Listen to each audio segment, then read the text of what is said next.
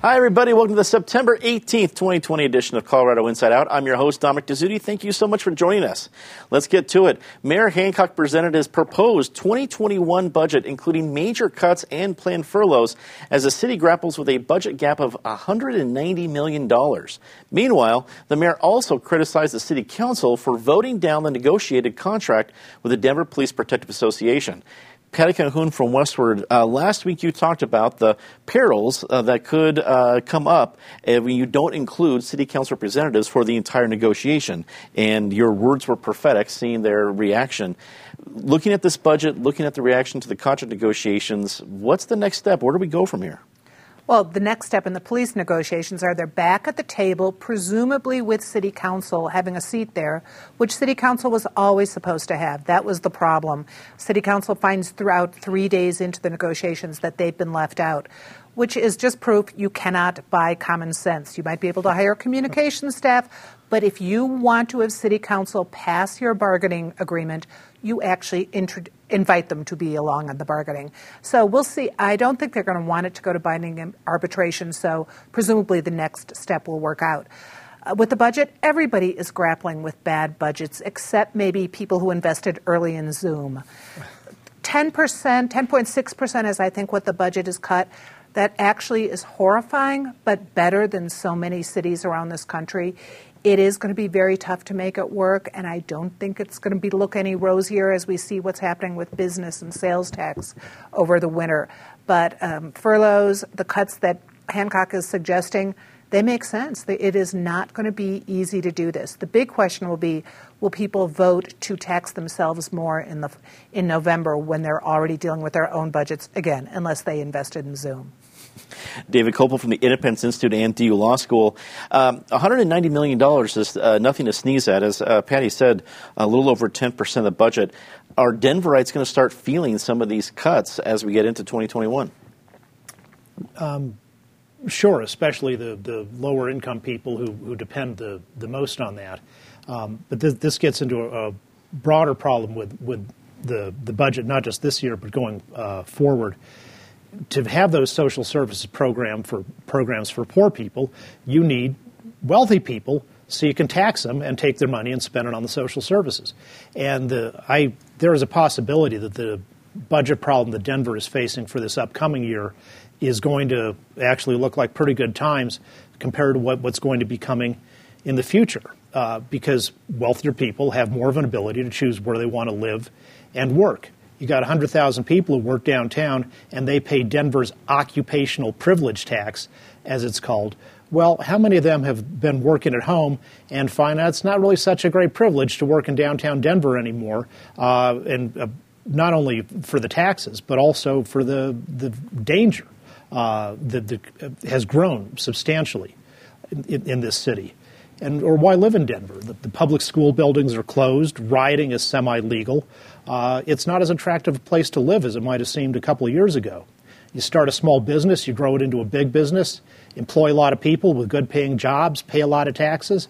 There's a lot of demagogic politicians in Denver who say you're the problem and the solution is to confiscate all your wealth. So, why live in Denver with all the extra expenses in a city with a soaring homicide rate when you can maybe choose to live someplace else? Now, the, the Denver exodus thus far hasn't been anything close uh, to how bad it, it is in New York City. Uh, but we may see much more of that, and that's going to make Denver's budget problems in the future perhaps far, far worse than they are today. And David, there might be an exodus, at least maybe in the coming, but I mean, at Denver house prices at six hundred thousand dollars, you know, uh, going over that right now, it, it, it it's not immediate. Uh, it's the the housing prices have been more or less stable, right? So that that would be a difference compared to say New York City, right, uh, where where uh, prices are, are plunging, right. Eric Sondermann, uh, a, political analyst here at PBS 12, and of course a columnist at uh, Colorado Politics. Uh, Eric, we've seen a lot of the drama between the city council and the mayor. Are we going to see even more of it now that we're talking about major budget issues and an important uh, police contract negotiation? Uh, of course you are. That's predictable. Good points by both Patty and by David. Uh, we will see vis-a-vis the police uh, contract negotiations whether this was really just a process issue a process complaint on the part of city council. And now that they're at the table, whether there will be uh, some coming a meeting of the minds coming to an accord and uh, and and get this done, which it needs to get done, or whether the objections, at least from some council members, if not a majority, are more fundamental than just whether they are at the table or not.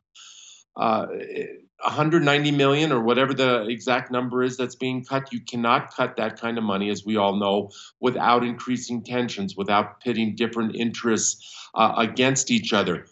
By and large, I don't have a huge criticism of Hancock's budget in that regard, with the exception, and it's not directly in this budget, but it strikes me as curious and questionable the amount of money that we continue to spend on these, what I call mega projects. I'm talking about the 16th Street Mall reconstruction. I'm talking about building this incredible shopping mall as part of the DIA restoration. And most of all, I'm talking about the project at the convention center as if we're all going to wake up a few months from now, a half year or a year from now, and conventions are going to look just like they did pre COVID. I'm not convinced that is going to be the case. Yes, the money that is spent on these uh, mega projects is not directly money that could otherwise go to plug some holes in this budget. But nonetheless, I think that is worthy of more discussion than, uh, than maybe it's receiving at the moment. Marie Aberger, Marie Aberger joins us from Be Clear Communications. Marie, it's great to have you back on CIO. Uh, you look at all the different things that come together and clearly can probably use a communications expert like yourself to figure out how to uh, pitch the creative ideas needed to handle a, a budget gap like this one. When you're seeing these headlines, what are some of the thoughts that occur to you? So I think it's pretty straightforward, actually, what we need right now to help Denver's budget, which is for our federal government to actually act and pass some relief for cities and states. Uh, our House came together on a bipartisan basis on May 15th to pass major relief for cities and states. It's September 18th. That's four months, and we've received nothing. Um, McConnell, Republicans in the Senate, including our our own Cory Gardner are, you know, meanwhile fighting to cut unemployment aid at a time when we need it most. I think if we had the federal government step up and act, we'd have more support for our budget. But until then, we're going to keep seeing devastating numbers and cuts like this. And if people don't wear a mask and we don't keep, you know, behaving in social distancing, I'm worried this number is only going to grow. So I hope in Colorado we can socially distance, keep our masks on, and I hope the federal government steps up to support. And I should just add, as a uh, a proud resident of downtown Denver. Uh, I still love living here. I'm not planning to go anywhere. And I hope our city and state gets the support we deserve to keep making downtown a great place to live. The mayor designated a small piece of Denver owned property as a sanctioned homeless camp earlier this week here in Denver, but promptly canceled that plan days later due to mul- multiple reasons, including neighborhood opposition. At this time, there are no other sanctioned sites planned, but other conversations on the horizon. Uh, Dave, we go to you first in this one. I don't know if there's any other cities with the magic solution, but it doesn't seem that we've been able to crack this sanctioned site uh, nut here in Denver. Do you think we're going to see uh, more solutions based on sanctioned sites? Well, you remember when John Hickenlooper was the mayor of Denver, and he said we were going to end homelessness in in the city, which uh, turned out not to be accurate. You know, the the phrase homeless or experiencing homeless. One's a euphemism, another, another's a, a double euphemism, uh, be, because not having a home is, is a symptom. And the underlying, until you address the underlying causes of that, things aren't going to really get better. Uh, many people who are experiencing homelessness are, are doing so because of drug and alcohol abuse. Many of the rest have serious mental illness. And people understandably don't want drug abusers, alcoholics, and people with mental illness camping near their home. And so that's why the plan uh, recently to put people in the in Five Points in the, the Blair Caldwell Library parking lot ran into a lot of very understandable neighborhood opposition.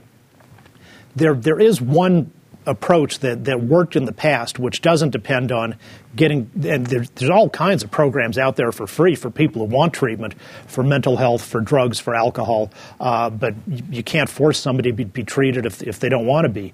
But without solving that problem, the problem of homelessness of people living on the streets in Denver was a lot less in the 1970s when the economy was certainly a lot weaker than it's in Denver than it's been in the past few years. And that because we had single room occupancy hotels. And those were very bare bones places where a person could rent a room for a, a, night, for a week, for a month. There were plenty of them all over Denver and, and lots all over the United States. And a lot of people who were on the margins were able to afford an SRO, get some shelter, and, and get off the streets. But all those single room occupancy hotels have been wiped out by urban redevelopment um, and, in, in effect, often forbidden by, by new zoning codes. So if we fix that, that would at least provide a more immediately effective solution about giving people an alternative to the streets. But if you allow, allow urban camping, um, you're going to drive the you'll have the campers, but you'll drive out other people who want to uh, live there. Eric, do you see any uh, solutions, at least to the sanctioned site idea? I mean, we've already seen one of the uh, one of the ideas with the National Western Stock Show complex parking lot that was shelved. This one was going to be really small for folks who don't know the, the Five Points neighborhood where PBS 12 is. This uh, this sanctioned site was a little bigger than an alley, so we're not talking about losing you know uh, major space here. But I don't know if there's going to be any site that uh, Mayor Hancock or the city can come up with that won't see this kind of opposition. What do you think, Eric? Well, just for the sake of argument, Dominic, and to play a little bit with words, I'll make the case that we have dozens of sanctioned sites around the city right now, and many of them within a few blocks of where you and Patty and David are at uh, at PBS 12 as as we tape this show. If you're not enforcing a camping ban, if you are allowing these pop-up sites of five tents, 10 tents, 20, 30 tents, you're not officially sanctioning them, but in a way you are sanctioning them because you're not doing anything about them. So they stay, they grow, they multiply, they proliferate. Uh, of course, we need some a better city coordinated response. It was 100% com- uh, predictable that uh, there would be neighborhood objection to that site four, five, six blocks from where, where all you guys are right now, uh, near the Blair Caldwell Library. That was totally predictable. At some point, there's going to have to be some meeting of the minds. It can't just be one site.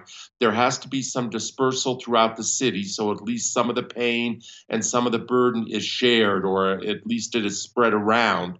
Um, so that no one neighborhood just feels that they're being the ones put upon this calls for leadership and it calls for tough decision making. And after those decisions are made, it calls for staying the course and being willing to take some heat. Maria, I can't imagine for any uh, city official, any any official of some sort of uh, stature, is going to want to announce a plan and then say, "No, never mind." Uh, a couple days later, so uh, clearly that that was. Uh, uh, not intended, but certainly a problem that is going to be the first question any the next time any other solution comes up. Um, what do you think might be a productive step for officials handling this moving forward? Sure. I mean, I think the difficulty here reflects the fact that there is really no great solution. But the fact of the matter is, the status quo isn't working for anyone. It's not working for the housed and it's not working for the unhoused. And the best thing we can do is have a safe space where basic services are provided we need to put aside the scare tactics that downtown is a scary place to be that you know it, it's scary to have this near us we need to put that aside to say we are all better off if there is a safe place with basic services and then from there i think the next step for our leaders is um, kind of like this proverb I actually heard this week, which is nothing is more permanent than a temporary solution. We have to make sure whatever we put in place is actually temporary and we don't let it become the permanent way housing is done in Denver. We have to work towards more affordable housing to get more people out of the camps and into affordable housing. Um, but I think it just reflects this is a tough situation with no good solution. If there was an easy solution to tackling homelessness in the city, everyone would be doing it. Uh, Patty, uh, we just finished talking about the Denver City budget. A big part of that is looking at homeless uh, uh issues. Do you think there might be a solution in the offing somewhere in there? Well, we're looking at 71 million next year in the budget, and we're also looking at the possibility of raising a tax. This is another communication problem. We had the Curtis Park neighbors propose the site at the Blair Caldwell Library, so that's interesting. It's a neighborhood willing to step up. Unfortunately, and it's another communication mess by the city They didn't talk about the, what the neighbors on the other side, on Welton Street, about the possibility of putting that site in that lot. So a lot of them heard about it from a Facebook post from Michael Hancock, and at that point, you know, the Welton businesses got a lawyer, they got a PR person. It was a dead deal at that point. So that was a mistake by the city. We've had five months to come up with a site, which is a smart idea. They're talking about, say, maybe three sites, no more than 50 tents at them access to the kind of services that David is talking about, a, transition point to help people get off the streets, go get addiction counseling if they need it, go maybe find another place to live. It is really wrong that we don't have this now because, as you see, as Eric said, we have many, many unofficial encampments. Let's go, let's revisit Denver Coliseum. We're not going to have the stock show there this year. No one is having big events there. There's room for 50 tents there. There's room for 40 people, is what they were talking about on Welton Street somewhere. Maybe we can come up with a compromise. They should put one in every city council district. Colleges and high schools in Colorado are dealing with COVID 19 outbreaks, including sending some students home for remote learning or implementing quarantines. Meanwhile, Governor Polis and CHSAA came to an accord regarding fall sports, which will move forward. Eric, we go to you first on this one. Um, a, a, lot of education back and forth in this one, especially hearing CHSAA and Governor Polis working on fall sports, which is in its by itself in that I guess part of the pun, a little own little bubble, sounds great. But then you have schools making headlines right underneath that saying this many hundred going home, this many quarantine. It, it seems like an odd uh, odd situation for our schools to be in. What are your takeaways? Oh, it is a tough situation. It's totally unenviable. I do not envy, obviously, any school superintendent, any school principal these days having to navigate this, having to make tough decisions. And all that said, some districts seem to be doing it better and navigating it better than others. DPS in particular just strikes me as being lost. Yes, there is still a marker three or four weeks ahead in October where they are hoping to open schools again throughout the district. I don't think anyone is holding their breath for that. There haven't been specific metrics announced of what it will require to open those schools. Most families, most kids don't even know who their teacher is going to be when they go back into class because they don't know how many classroom teachers are going to be required vis a vis how many online teachers. So if you want to, uh, there's some better, there are no great examples, but there are better examples and there are worse examples. Unfortunately, I think DPS falls in that second category. And as to CHSAA and Governor Polis, yes, there's a strong, strong constituency for fall sports. I guess it's good that that is going to ensue even at a late date. And the real news flash to me, Dominic, of this week is that cheering or, or sideline cheer is a sport. hey, my my uh, uh, sister is a former pom. She would uh, uh, she would be the first one to tell you that's definitely a sport. Uh, Marie, let's go to you. You look at all the different things schools are trying to do, and you see what's happening with uh, the different colleges and universities around the state, all doing their own dance around this between quarantines and sending some students home, moving different dorms, that kind of thing. Um, is the everybody making up their own rules system working? No, it's it's not working. And I think just this week now we have four universities in Colorado that have become hotspots. Um, I think I feel the same way about colleges going back as I do about fall sports. Neither should be happening. I think a lot of colleges made the decisions to come back because they had to for their profit. And they decided it was not a matter of if and when, but how bad their outbreaks would be. And as we're seeing all across the country and now here in Colorado, the outbreaks are bad and we cannot be putting college profits ahead of people. It will be a huge budget hit and it'll be a huge bummer. I loved college. I, I, I feel so terribly for these students who aren't getting a traditional college experience. But I think the far greater cost is going to come if we keep trying to open colleges, we keep trying to have fall sports, um, and the outbreak continues and we're in this cycle for even longer. So i would have loved to see colleges step up and not come back this fall. And i'd love to see fall sports uh, be on hold. Again it, it really it's such a disappointment for students but these students are not getting paid to play and we're putting them in danger. And you know i think this might be the fall I finally give up on college football because I can't handle seeing people out there playing and in these risks, um, not being paid to do so. Somewhere Joey Bunch is having a very big argument with you right now, Marie, but that's okay. Uh, Patty, we go to you. Uh, there's uh, we have only had students in class one form or another uh, in most places for almost a month. Sometimes less, sometimes a little bit more. Are these kind of the growing pains of trying to figure it out because we're in the early part of it, or is it going to get worse?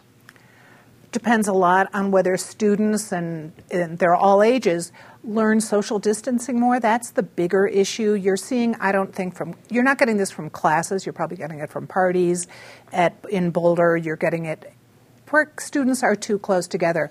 With the high school sports issue, it's so tricky because that's really a rural urban issue in a lot of ways.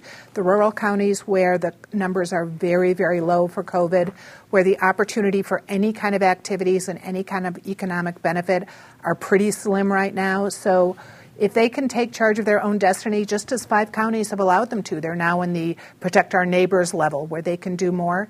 If they can do it safely, let's try just no pyramids on the cheers.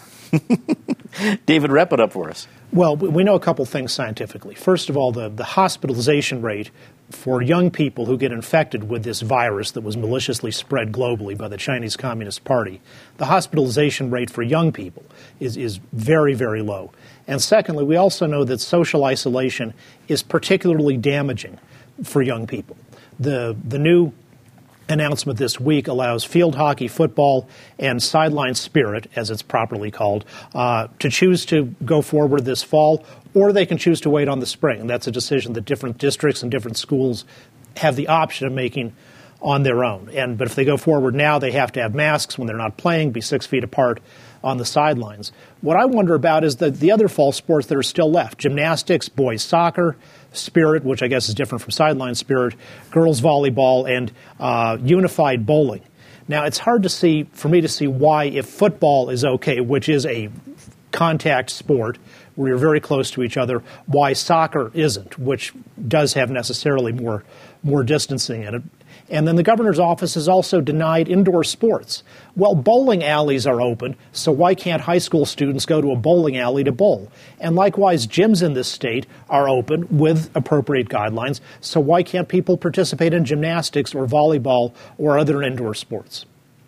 I know it may not necessarily be sanctioned, but as my walk around my neighborhood yesterday, I saw a whole lot of people playing at least recreational or some form of recreational yeah. soccer. Yeah. So uh, it's, it's going on one way or the yeah. other.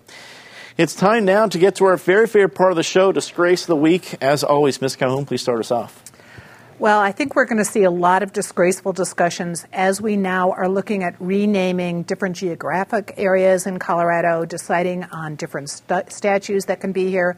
We had the first meeting on Thursday of the Geographic Naming Board for Colorado. We haven't had one for four, four years. Who knew that's why all these requests weren't being dealt with? There are three requests going forward for Mount Evans. There are many others to get rid of some controversial names, some just stupid names. We'll see what happens. At the very least, what we'll get is some good history lessons. David. Well, a, a good documentary about a, a serious problem uh, just premiered last night. It's called Denver in Decay, uh, put together by radio host uh, Steffan Tubbs. And among the people who appear in it is CIO's uh, Penfield Tate, who's always very articulate, as always and uh, Westword has, has covered it. Uh, 25% of this, uh, and the title tells you all about what, you know, what it's about. 25% of, of the revenue they make from that is going to be given to the STEP program, uh, which is a private organization in Denver that helps people who are ready to take the steps uh, to escape from homelessness. Eric, we go to you next for your Disgrace of the Week it is one thing to disagree with decisions, disagree with policies, but in this case, there it's it's more a moral question. There's been a fundamental immorality to the president and and his campaign this week. The idea of putting people at risk in indoor rallies in close proximity. And yes, those people are going there willingly and knowingly, but the president is the one who is paid to lead. He should know better. These ideas of indoor rallies in Arizona, Wisconsin, Nevada, etc., is shameful. This notion that is being promulgated of slavery, that uh, stay-at-home owners or uh, stay-at-home orders are somehow tantamount to slavery throughout history is ridiculous on its face and also immoral. And then lastly, his his statement about if you took the blue states out of COVID, that the government's done very well. Well, you can't. T- you don't divide America and Americans that way and say, well, some states uh, count less than other states. The whole the, the the fundamental moral foundation of this whole enterprise is in question.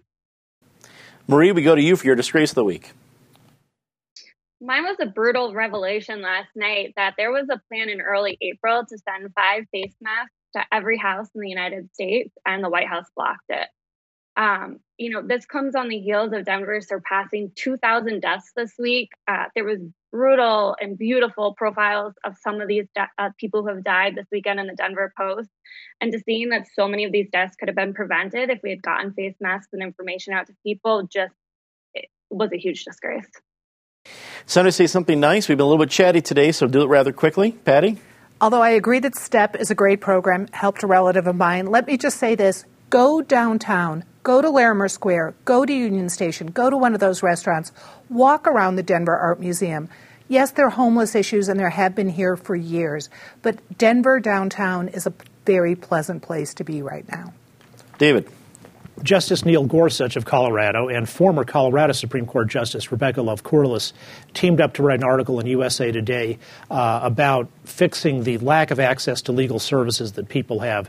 Too much overregulation of the legal profession makes it impossible for you to you, you know you go to Walmart, you can get a, you can go to a dentist there, you can get your taxes done there, but you can't get somebody who's got the basic training to help you with legal issues. Eric. Happy Rosh Hashanah to all the Jewish viewers out there. Lashana Tova. We get to turn the page on this awful year ahead of some other people turning that page. It's quite the advantage in 2020. Marie. Shout out to Red Rocks for pulling off Film on the Rocks, giving us all a little bit of normalcy, but in a way that safe, socially distanced, and in our cars. It's it's been a great thing to see. Be sure to tune in next week for uh, Colorado Decides. It continues. We look at the 22 week abortion ban and paid family leave. And later tonight, please be sure to tune into AARP special all about the effect of the coronavirus and on, Latino communities right here at 9 o'clock. For everybody here at PBS 12 and Colorado Inside Out, I'm Dominic Dezzutti. Thank you so much for watching. Good night.